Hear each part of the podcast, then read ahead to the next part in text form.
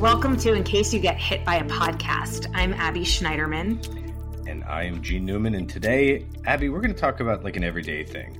Talk about IDs and like all different types that kind of get scattered around, but mostly what happens when you move from one state to another and all of a sudden you realize some of these IDs probably aren't useful anymore. I need to upgrade. I need to change. I need to get current with my my addresses, with where I'm living and all that stuff. Is that something you've ever dealt with? Ah, Gene. Setting you up for success. well, I did. I did move. I did move. I moved from New York City to Washington, D.C. There are so many things you have to take care of. Um, you know, but one of them is you have to you have to make sure that you get a new driver's license and you have to transfer your out of state uh, driver's license to to be a driver's license in the new state that you're living in. So it's um it's something I, I, I think I'm not sure if the standard is like within 90 days, which mm-hmm. seems really fast, but um, probably every state has different uh, rules and regulations that you need to look into. So let's go, go back. So you you weren't born like right now. You lived in New York for a while. You lived in New York before you moved to DC. But when you moved to New York, a, a few years ago. You know, you're, you right after college. You moved to New York. You lived in New York three years ago when I graduated yes, college. when you graduated college, uh, at that point, do you remember what you did? Did you have? Uh, did you still have an ID from where you grew up? Well, it's funny because I, I did grow up in Washington, D.C., but then I moved to New York City. And then 20 years later, did move back to Washington, D.C.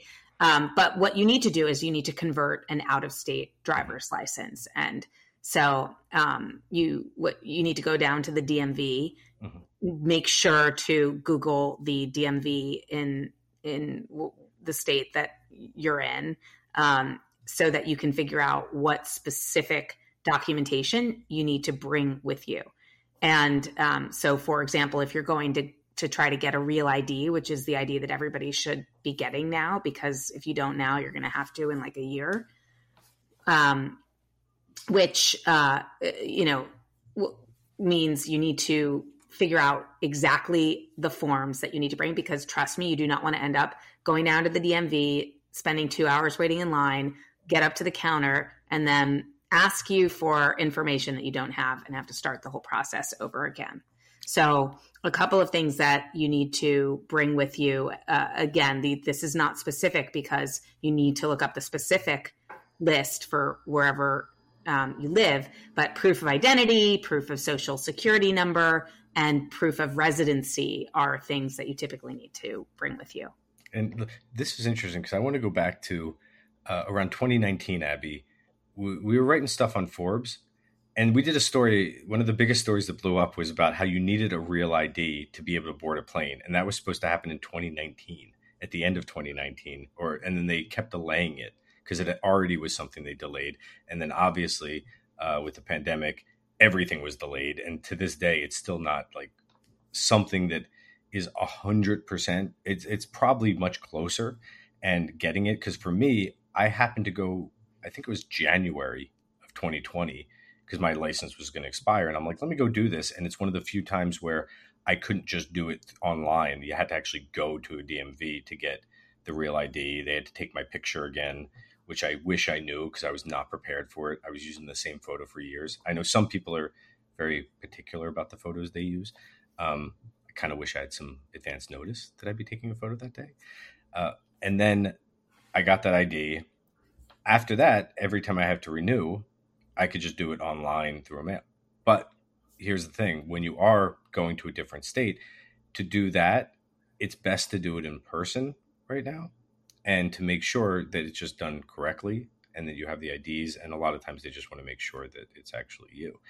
And there's other IDs too that I realize getting copies of are a thing that I've done. Like, I don't know, Abby, like your birth certificate, do you have that handy? Is that something that you know exactly where it's at right now? I do. I do have my birth certificate handy. I keep it in a um, like a special documents place that we have. I also keep a copy of it in my Everplan, but you need oftentimes you need the actual yep. document itself. So making sure you know where that document is, um, or making sure some, somebody else knows where that document is in case you need them to, to access it for you is really important.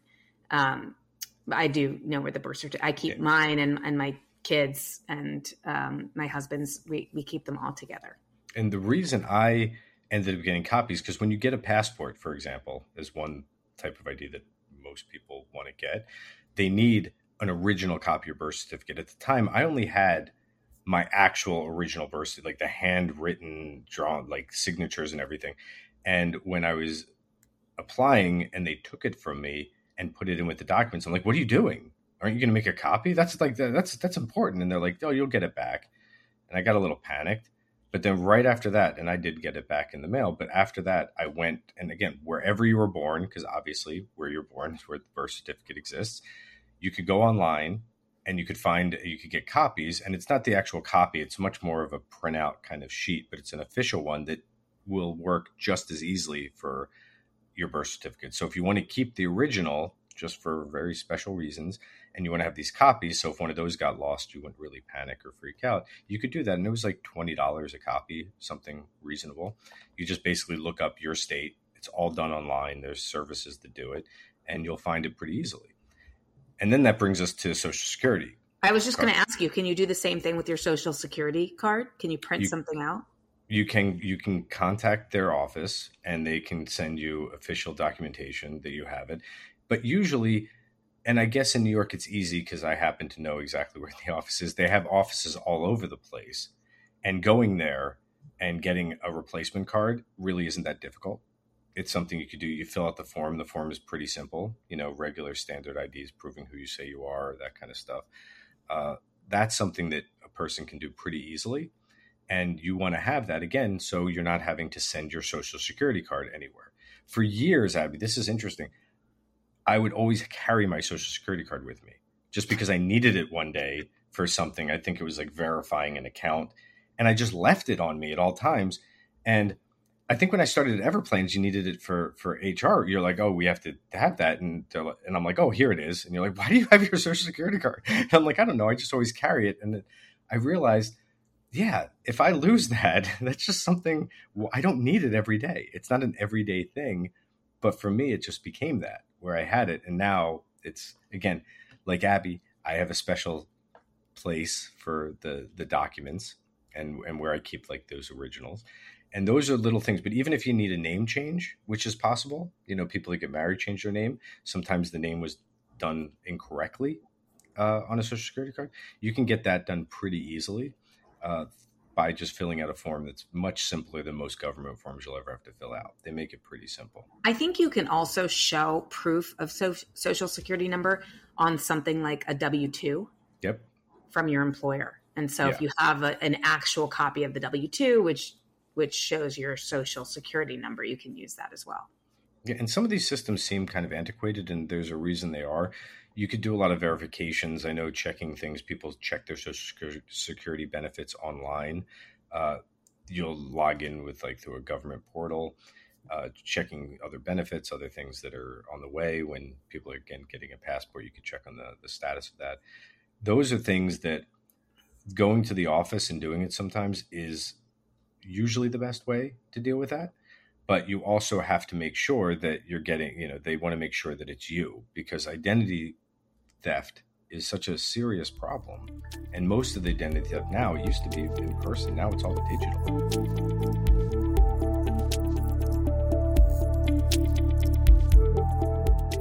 our lives are too busy to manage everything that needs managing all of our IDs, important documents, health and financial details, contacts, kids, pets, personal concerns where can you put everything in one safe, easy to manage place?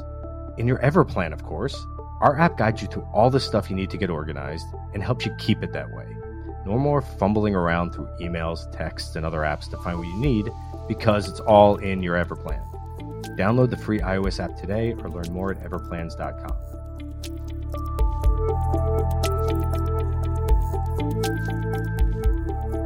Do you know so, if I can use a printout of a W 2 or if I have to actually have the actual W 2? Usually, if it's a copy of one, they'll, they'll take it unless they're being extremely stringent about it.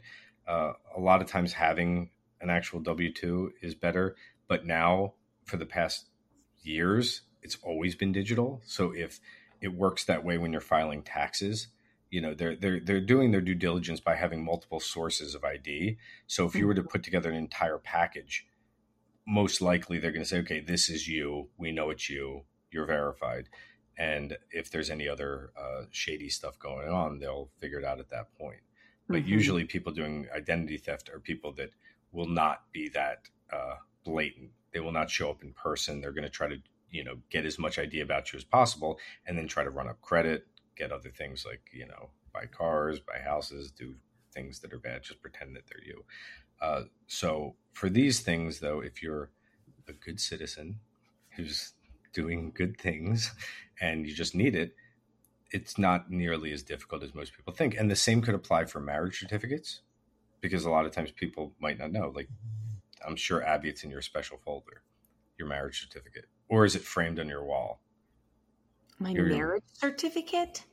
I oh, that might be in the special documents folder too. Don't don't say I said that I didn't know, but I didn't. I, I don't. I, I guess, will tell no one. I guess. Is, I guess you're right. I guess I have a marriage certificate. Yeah, you there's there's marriage certificates and getting a replacement wherever you were married, whatever county in that place, you can get a replacement of that. No different than that, and the same with uh, divorce decrees because a lot of times you'll be surprised at weird intervals where people ask for this kind of information. And if you have to verify something, for example, if someone's getting remarried, you have to have that to prove, okay, well, I'm not married anymore, and here's proof of that. And if you don't have that documentation, most people, again, will keep it with their special things. You can get a copy based on where you were divorced. You just get them to send you the files. I suggest it's probably best just to keep that stuff somewhere easy and safe to find so you don't have to get copies for that. It's mm-hmm. a little mm-hmm. more involved than getting a you know birth certificate or social security card. But a lot of times, and same with people that deal with like citizenship issues, you want to keep that stuff kind of safe and not have to go through the process of having to, you know, reapply, fill out more forms, wait a couple months, um, that type of thing. But it's important just to have the the ability to know, okay, if I need this stuff, and you're in a rush to get it, where most people are sometimes with a passport. Do you have to do you have to redo a driver's test?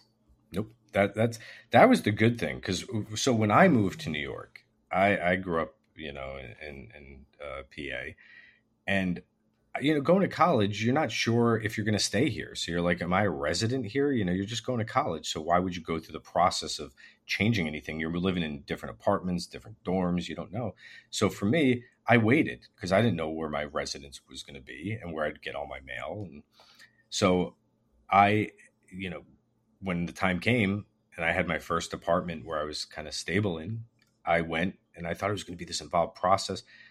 Literally, it was like five minutes. They're like, okay, here's this. We took this. Here's your temporary one. You take your license with you. You'll get it in the mail. I didn't even have to take a photo. It was just exactly as as it was. And that's how it was. I'm wondering with Real ID if it's a little more involved. I feel like Real ID is kind of like making people go to the DMV to just like kind of reset how driver's licenses used to be. So mm-hmm. that's a that's a possibility. So people have to kind of start from scratch with this, and it applies because we mentioned with the Real ID, they won't let you on a plane if if you just use your old driver's license at some point. They're going to say you can't even get on a plane. It needs to be this verified ID. Uh, that's the whole purpose. They're doing it for security reasons. So when I did it, it was just a simple handoff. It was really easy, and I was I was happy because I did not want to have to take a New York driver's test because where I grew up, it was very easy. When I hear people that take these driver tests, they're difficult. they're like you're driving on the road, you got a parallel park. Like that wasn't the way outside of New York City. You know, it's it's a lot of stress to do it here. Right. And then in addition, you need to you need to provide proof that you actually live in the state that you're getting the driver's license in. So, like for example, in DC, you need two documents that you prove that you reside in the District of Columbia. Yeah, and and that's actually a big deal. a utility bill or a telephone yeah. bill.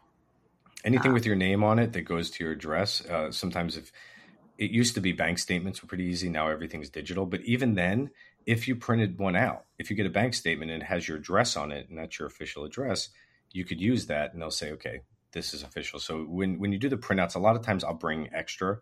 I'll, I'll say, okay, print out a bank statement, print out a W 2, bring a power bill, because a lot of them don't send any paper anymore. I mean, how many bills do you get in the mail anymore? I get none. Do you get any, Abby? Are you still getting any paper? I try not to, but sometimes I do. I just don't even. At some point, you know, that's where during COVID, that's where everything changed because even the ones that I was still hanging on to, I finally gave. I'm like, okay, I I don't know when I'm going to be back to get the mail. Let me just go completely paperless. Yeah, and that was you can. The, oftentimes, you can do a computer printout of an online bill. Yeah. Yeah and that's the, so the ID they're they're savvy about it and they know if if you're going to try to do a fraudulent one.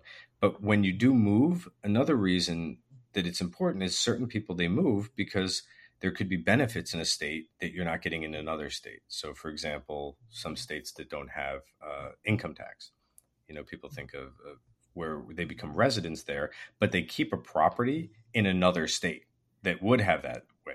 so when people do that, you have to again become a resident of the state. You get the IDs, you make sure you're all locked in there, but also don't be surprised if you do that and you're monitored by the state you may have another property in to make sure that you're not still living there and just trying to take advantage of tax benefits in another state. A lot of times I hear that from up north, people that live in New York, Connecticut, Jersey, they have a place in Florida that's where they become a resident. But if they're spending a lot of more time up in the Northeast than they are in Florida, it becomes an issue. And you could face, you know, you might probably get audited. And they, if they could prove that you actually are spending more time in that state than anywhere else, uh, you're going to pay some penalties because they're going to say you're trying to get around the taxes. So you have to make sure when you're a resident in that state, you're actually living in that state and you're spending the majority of your time there. And anywhere else is just a place you visit or your own property. Um, so that's something to keep in mind when you do move. You're gonna if you do take up residency somewhere, you want to make sure of that. And the, another thing we also mentioned, Abby, and this goes beyond IDs, is advanced directives and medical directives. Each state has its own. So when you do move someplace, if you happen to be living somewhere, you have two properties, but if you move to a new state, you're going to want to fill out one of their advanced directives just to make sure that the living will and the power, uh, the healthcare proxy is still in line with where you are now, not where you used to be, because there's a possibility that that state might say, uh, we don't really honor it. There's a possibility they'll say, okay, you filled one out, great, but there's not a uniform version throughout the whole country. It's not like when you do other documents. So make sure you update that too. Thanks, Gene. Well, I think that's Thank you, wrap. Abby. that is that is a wrap. Now we're gonna run out and get all our IDs. We're gonna go to our special place and make sure all I'm our IDs are DMV now. Yeah. Well, thank you. Abby recorded this from a DMV in DC, and it's lovely. And if you have any comments, questions, concerns, anything you want to tell us, uh, get in touch with us at podcast at everplans.com.